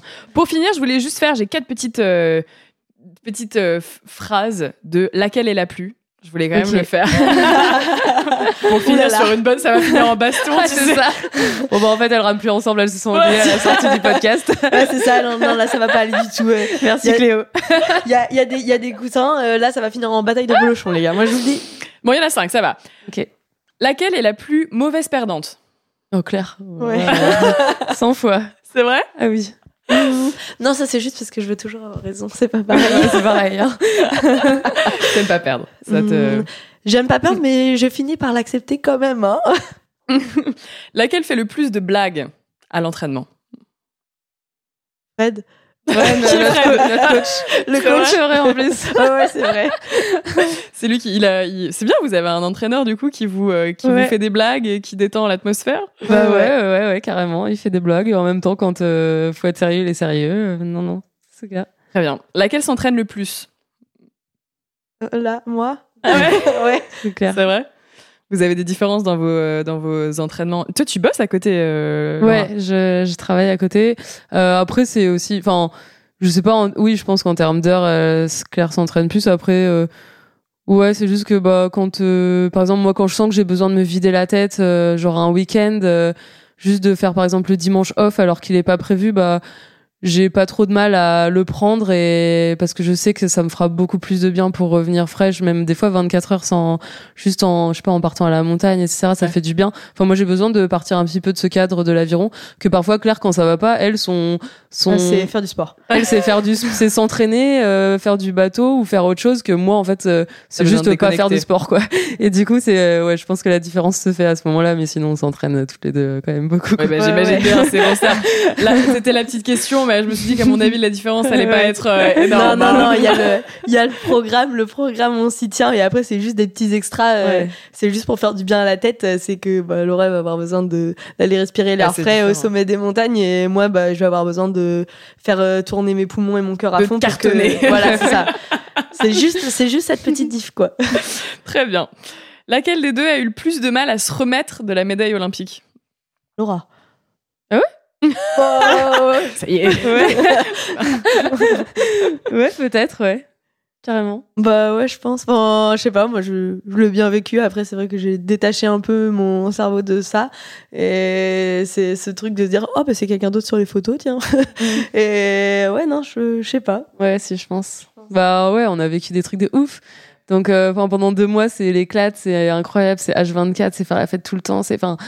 Et puis c'est vrai que nous, ça faisait un moment, puis le report d'un an des jeux, euh, le fait qu'après ce soit ambiance Covid tout le temps, donc euh, on voyait pas nos proches euh, les derniers mois de la prépa, Ouais. c'était limite, euh, enfin euh, c'était très psychorigide, c'était très euh, là je vois une personne c'est euh, susceptible de m'amener le Covid, enfin on était quand même un peu dans ce mood là quoi. Dans Donc, une peur euh, constante, Ouais, de la pas peur, enfin l'épée de Damoclès sur la tête, mais jusqu'au jour de la finale, hein, il y avait des Ouais. gens qui se faisaient disqualifier, euh, même à Tokyo. hein. Enfin, Mm. c'était vraiment euh, une pression constante. Et du coup, après, pff, on a tout lâché pendant. et du coup, c'est monté très très haut. Et après, bah ouais, j'avoue que l'hiver, quand tu te retrouves tout seul chez toi sur ton canapé, et tu dis, oh, tu regardes les photos, les vidéos, tu fais, oh. Wow, mais c'était trop bien. et là, t'es là et t'as pris 10 kilos et tu, tu- ton corps, t'as juste fait la fête pendant 6 mois. Tu dis, bah, en fait, si j'ai envie de revivre ça, il faut quand même que je songe à m'y remettre. du coup, ça prend un peu de temps après. Ouais, c'est sûr que. Enfin, là, pour le coup, moi, j'ai eu la chance de d'avoir euh, bah, mes études à côté. C'est que, bah, en fait, moi, le 1er septembre, il fallait que je sois à la fac, quoi. Ouais. Donc, T'as pas eu le euh, choix. Donc, j'ai pas eu le choix, en fait. direct. Moi, j'ai j'ai repris le rythme. euh, J'ai dit, bah, pour le coup, euh, je m'entraîne quand j'ai envie de m'entraîner. Si j'ai pas le temps, bah, je m'entraîne pas. Et, et pour le coup, mais j'étais obligée de rester dans la vie réelle et de m'en remettre vite parce que j'avais besoin d'être, bah, j'avais besoin d'être performante à l'école, bah, pour pas louper mes examens de, de janvier. Et je pouvais pas me laisser aller, euh, me laisser aller indéfiniment euh, pour que ça aille pas. Donc en fait, euh, bah, j'ai fermé les yeux sur ce qui s'était passé l'été pour me remettre euh, dans la vraie vie et j'ai switché direct. Et donc bah, Mm. c'est passé, euh, c'est passé vite. Et dernière question, laquelle des deux, à votre avis, fera la plus longue carrière dans l'aviron? Vous avez pas le même âge, mais c'est pas grave. Ouais, on fait. vrai. euh, Ouais. Qui a commencé avant? Quand, c'est quand? Moi, j'ai commencé en minime 1. Cadette. Euh, J'ai deux ans d'avance Non, franchement, je sais pas. C'est pas. Los Angeles? Non. Bon, bah moi alors non, je sais pas. Ouais, euh, c'est ton, ton objectif là pour le moment, c'est Paris et t'es pas sûr de d'après? Ouais, c'est Paris. Bon, en fait, moi, même après Tokyo, j'étais pas sûre de Paris, donc en fait, euh, vraiment, je prends euh, comme euh, bonus, ouais, c'est ça. En fait, après Tokyo, euh, bah aussi avec mes proches, enfin, l'aviron, c'est enfin, le sport de haut niveau, c'est quand même assez euh, égoïste aussi euh, dans un certain sens parce que notre vie, elle est un peu tournée vers ça. Euh, même si c'est pas des sacrifices parce que c'est pas un mot que j'aime bien mais euh, mais il y a forcément des gens qu'on met dans la boucle qui ont rien demandé euh, qui acceptent le fait qu'on parte 200 jours euh, par an en stage que on peut pas avoir une vie entre guillemets normale euh, sortir souvent etc bien profiter même si euh, j'essaye de garder ce, ce côté là pour avoir cet équilibre.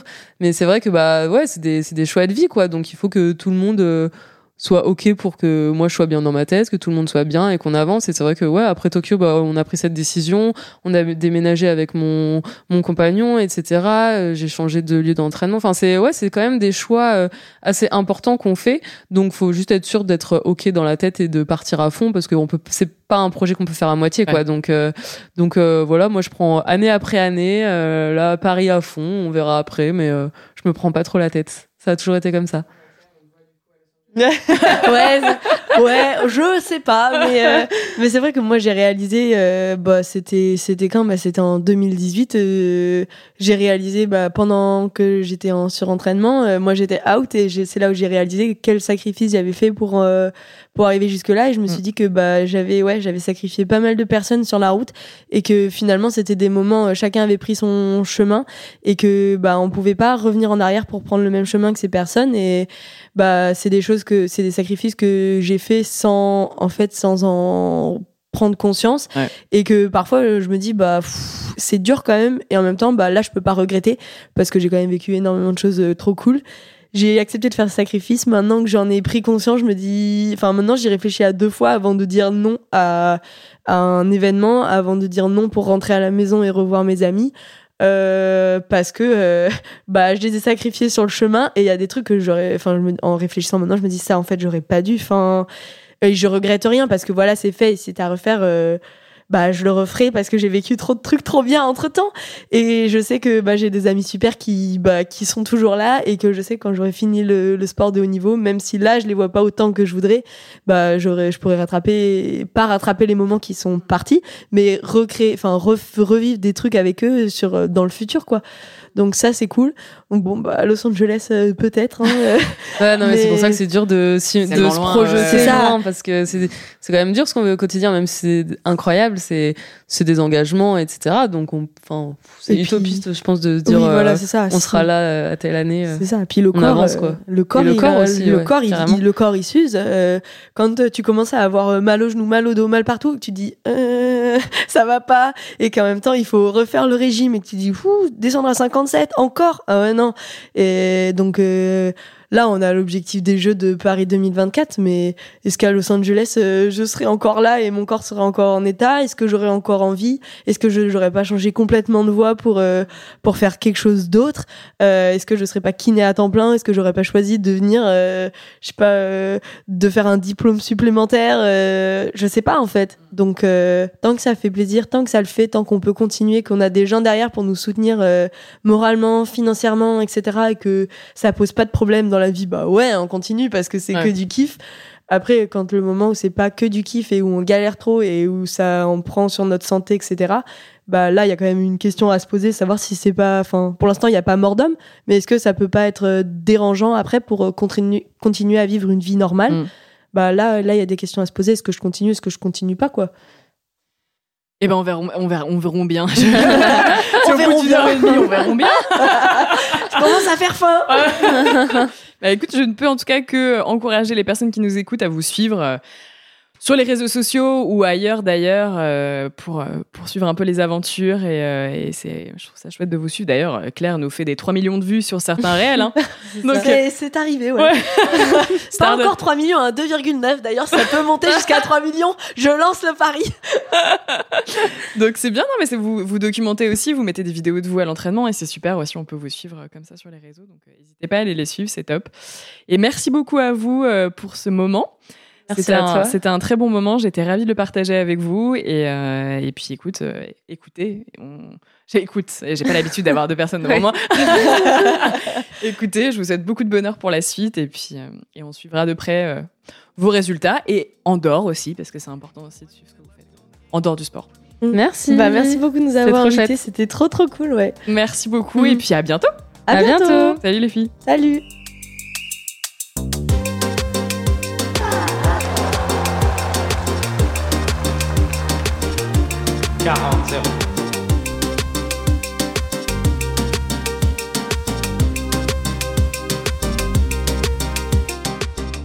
Si cet épisode vous a plu, n'hésitez pas à vous abonner à Championne du Monde sur les plateformes d'écoute et à nous laisser commentaires et étoiles sur Apple Podcast. Et rejoignez-nous sur Instagram pour plus de news et infos sur le sport féminin. À bientôt!